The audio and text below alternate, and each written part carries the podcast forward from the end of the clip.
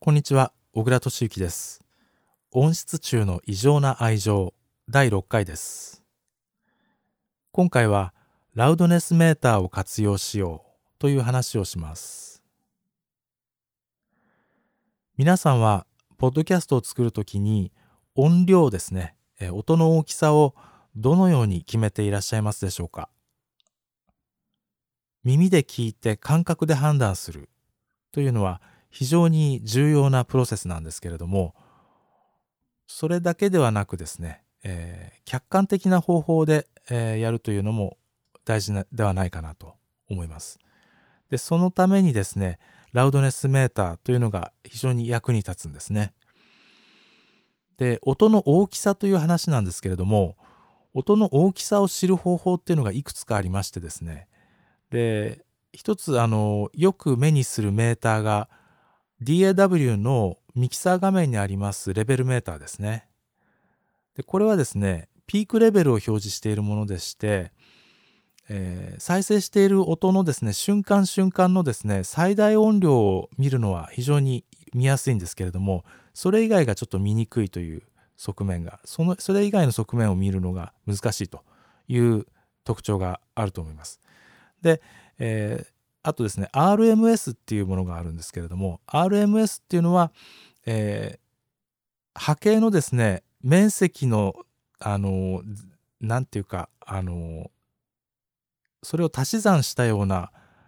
ものだっていうふうに私は理解してるんですけれどもあのピークレベルよりはですね実際の聞いている音の長官のですね、えー、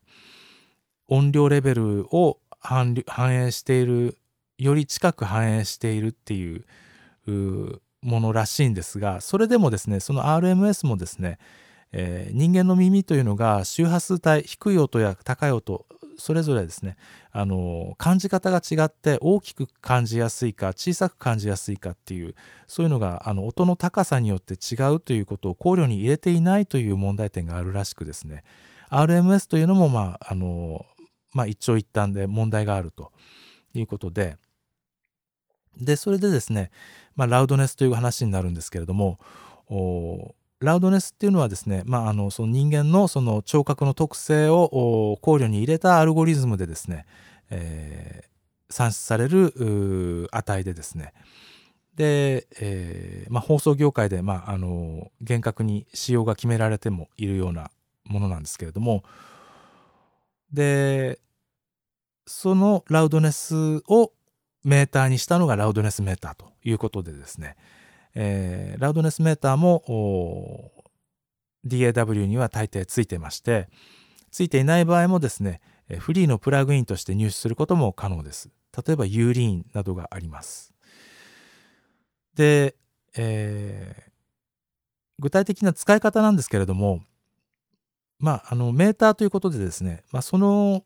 あのラウドネスメーター自体が何かいいことをしてくれるっていうわけではないんですね。その音に対して何か積極的にいいことをしてくれるっていうものではないんですね。えー、いいことをするのは人間がやらなきゃいけないということで、その助けをするための情報をくれるのがラウドネスメーターだというふうにあの考えればいいかなと思います。で、えー、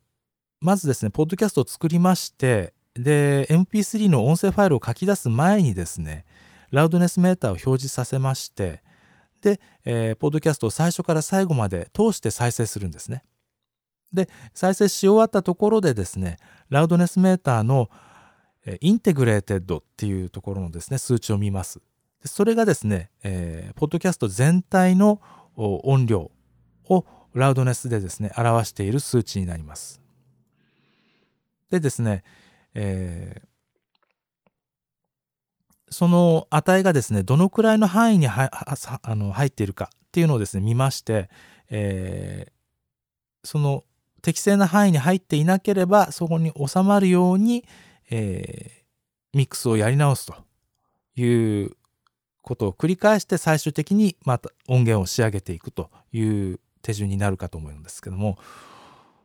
で具体的にですねどのくらいの値がいいかという話なんですがこれはですね、えー、特にあの決まってはいないんですね決まってはいないんですが、あ大体ですね、マイナス 16LUFS からですね、マイナス 19LUFS の間であればいいんじゃないかなというふうに思います。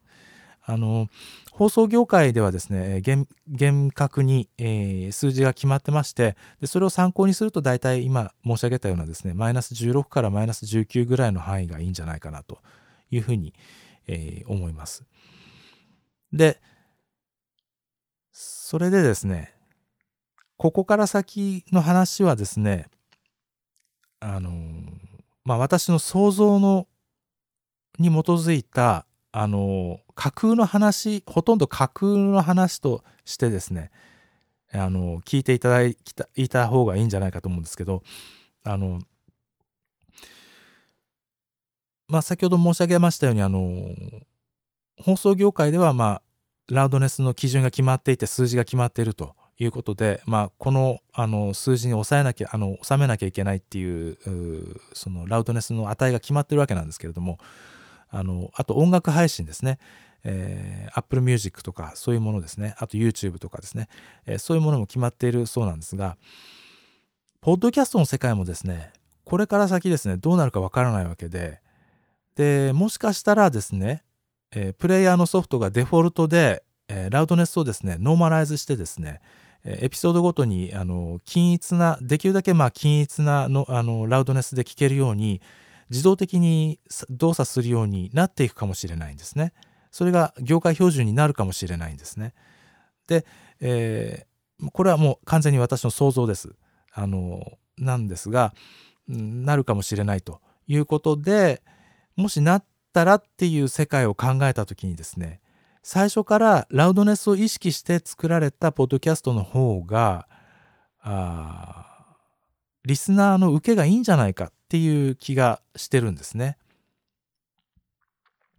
ちょっと言い方を変えると、まあ、あの、自動的に、まあ、あの、プレイヤーがラウドネス合わせてくれるんだからいいじゃないかっていうふうに、あの、反論されるかもしれないんですけども、あの、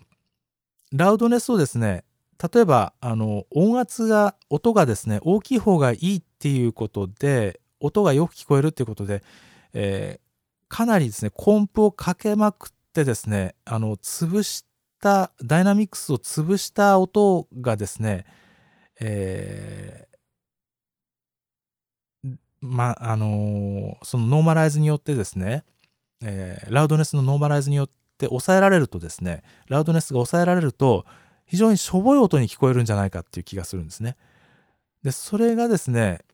あの、もし現実になったらっていうことを考えると、初めからですね、ラウドネスを意識して、ある程度の範囲をターゲットにしてあのミックスしてですね、で、その、その範囲、その条件のもとで、いいダイナミクスを、なんていうか、あのー、持つようなミックスをすると。ちょっと、あの、抽象的な言い方になっちゃうんですけども、あの、そういうミックスの仕方を最初から心がけていればですね、あの、最終的にそのダイナミクスのじゃなくてラウドネスのですね、ノーマライズがあの自動的にかけられた場合でもいい音で聞いてもらえるんじゃないかっていうまあ想像なんですけれども、いかがでしょうか？あ小倉の言っていることはまるで当てにならん、間違っているという反論も含めてですね、えー、ハッシュタグ、えー、音質中キャストですね。えー、中の字は、調理場という意味の厨房の中、キャストはカタカナでお願いいたします。えー、ということで、え今回もお聴きいただきまして、え誠にありがとうございました。